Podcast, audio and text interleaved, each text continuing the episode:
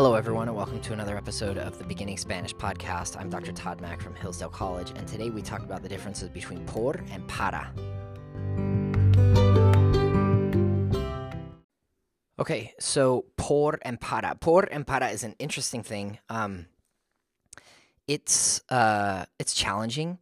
Part of the reason that it's challenging is that there's not really one good rule. Like if I'm talking about the difference between preterite and imperfect, I can kind of summarize the differences between preterite and imperfect pretty quickly, uh, and give you what you need to know. Now, it takes a long time, a lot of practice to get good at using preterite and imperfect, but I think conceptually they're not that difficult. Uh, por and para uh, can be kind of challenging because there's not really one rule. There's a bunch of different contexts and ways in which we use this. So I'll try to break this down as best I can.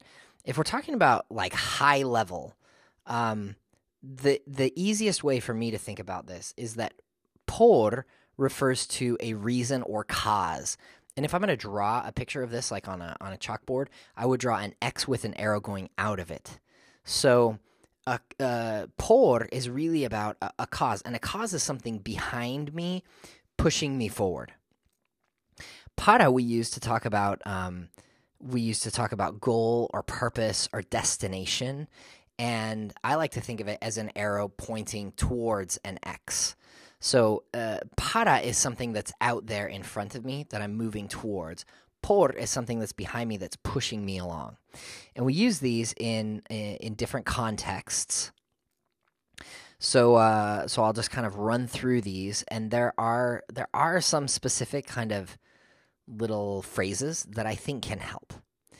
So if I'm if I'm trying to use the word to or for, and I know that it's going to be por or para, I'm not really sure which one. Then I try to see if I can plug in one of these phrases, and sometimes that will help. Okay. So the first thing with por is we use por to mean because of. Uh, and uh, that's a that's about motivation, right? So I would say something like no puedo llegar por el tráfico. I cannot arrive because of the traffic. Uh, estoy agradecido por ti. I'm grateful for you. And you say for. Well, I'm grateful because of you. I'm excited for the party. Uh, I'm excited because of the party. Estoy animado por la fiesta. Now, often, uh, especially beginning students, will want to use something like porque de, because of. Uh, in Spanish, you don't need to do that. The word por means because of. So you don't need to use porque de or por de. You just say por, and it means because of. Now, contrast that with uh, para, and para means in order to or so that. Um, so estudio para sacar buenas notas. I study in order to get good grades. Te escribo para que no me olvides. I write to you so that uh, you won't forget. So that's purpose, and we can replace we, we can replace that with in order to. I study in order to get good grades. Uh, I write to you so that. Um, so those are phrases that indicate para. So because of, por. Uh, in order to or so that, para. Um, we use por to talk about an attitude towards something. So we would say uh, the, the, the little phrase would be in favor of. So voy a votar por el candidato bueno. I'm going to vote for the good candidate. I'm going to vote in favor of the good candidate. So that in favor of, we uh, we use por. Uh, this next one is a little bit tricky. Um, the object of an errand. So to get or collect something, we actually use por. It seems like we would use para, uh, but we do use por in this. So if I say voy por los niños, uh, I'm going to get the kids. Mandé por un taxi. Uh, I sent for a taxi. So when you're going to get something, to get something, to collect something, uh, we use por for that. Um, when we talk about motion or movement, uh, por refers to moving through or around an area. And we would translate this as like around, in, by, through, throughout, along. These would all be words that indicate por. Again, around, in, by, through, throughout, and along. So if I say something like uh, viajamos por Arizona cuando fuimos a Mexico, we went through Arizona when we went to Mexico. That through would be por. Uh, and we can contrast that with para. In para, when we're talking about movement or we are talking about destination. So uh, I would say vamos para Mexico, meaning we are going to Mexico. If I say vamos por Mexico, that means we're going through Mexico.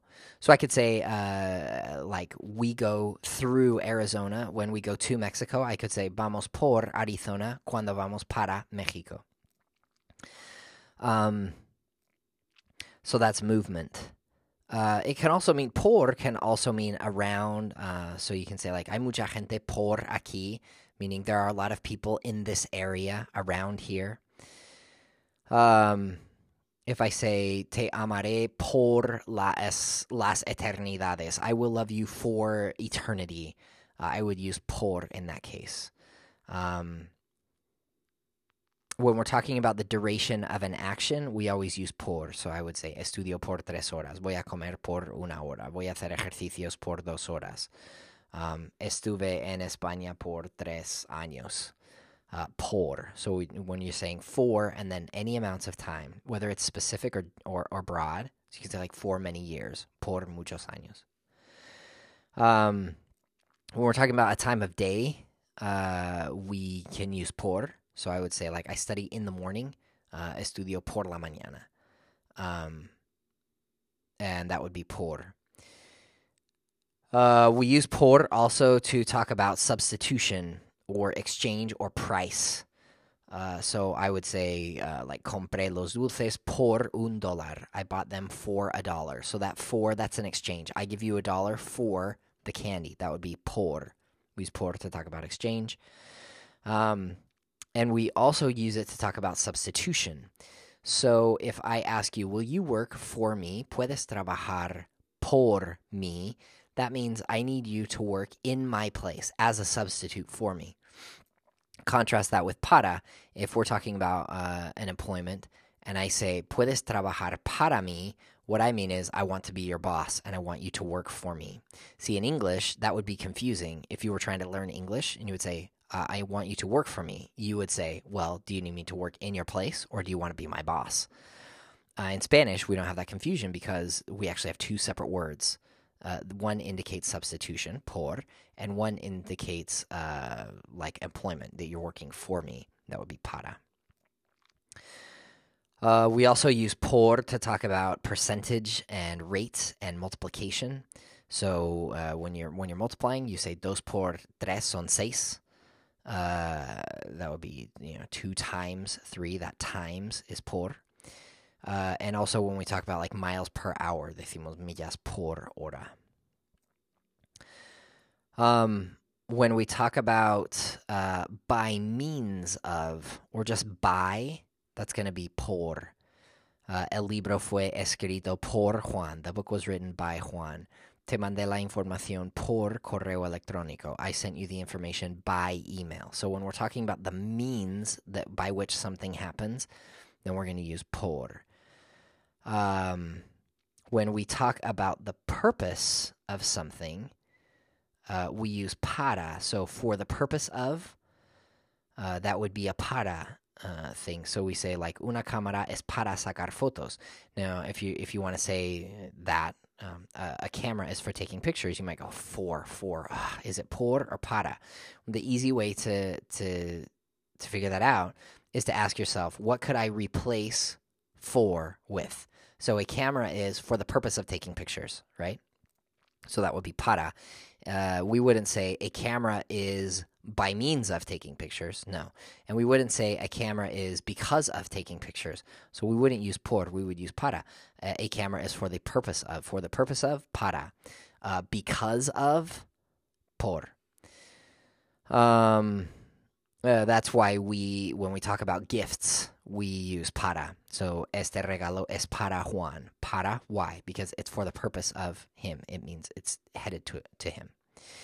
Uh, when we talk about time, we said that uh, with por, we talk about um, we talk about like the time of day, por la mañana, por la tarde, and we talk about duration of time, like voy a estudiar por tres horas. Uh, when we're talking about time with uh, with para, we we're talking about a deadline. So I would say Uh, este examen es para el jueves. That means this test is due uh, on Thursday. So w- there isn't really a way to say due in Spanish. We would say es para, para el, and then the, the, the day um, or the time. Um, we talked about that por means because of, para means uh, compared with or considering or in spite of. So uh, if you see a um, if you see a kid and maybe they're really young, maybe it's a maybe it's a five year old and they're the size of a fifteen year old, um, you would say este niño es pe- es uh, es grande para su edad. Es grande para su edad. Big for his age, meaning big in spite of his age. He's five, but he's the size of a 15 year old. Now, if it was a 15 year old who was, you know, the size of a regular 15 year old, we would say he's big because of his age. Because he's 15, he's big. So then we would say él es grande por su edad. Por, because of. Para, in spite of. Uh, and then finally, there are these two things, and they seem so similar uh, and often they're really used um, almost interchangeably. But we use por to talk about incompleteness. So we would say el libro está por terminar, meaning the book is not finished, but it's really close to being finished. Um, hay mucho trabajo por hacer. So the work is not done and it needs to be done. Por, it's incomplete. We use para to talk about being about to do something. So we would say estoy para ir a la tienda, meaning I'm just about to go to the store. So uh, it helps me to think about por and para kind of in these pairs. So because of versus in order to or in spite of. Um, uh, for the purpose of versus by means of. Um, or like with time that with para we're talking about a deadline whereas with por we're talking about uh, duration um, so uh, so that can help um, to to see those impairs well, with employment, right? I use por to mean a substitution. I mean para to to talk about like uh, that you know somebody works for somebody else who's their boss. Um, so I think that that can be helpful. I hope it does. And then to just think about in general that when I think about por, it's it's a cause behind pushing somebody along, and para is something that's kind of out there in the future. I hope that helps.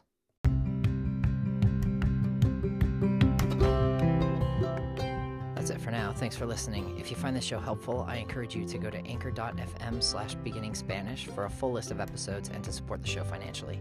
Don't forget to subscribe in your podcast app of choice, and please recommend uh, the show to your friends. Feel free to reach out with questions or feedback by finding me on Twitter at ToddKMac or emailing me at tmac at hillsdale.edu. If you enjoyed this podcast, you might also like my other shows. This semester, I have one on philosophy and fiction in modern Spain and one on the hero's journey in masterpieces of film. Until next time, so long.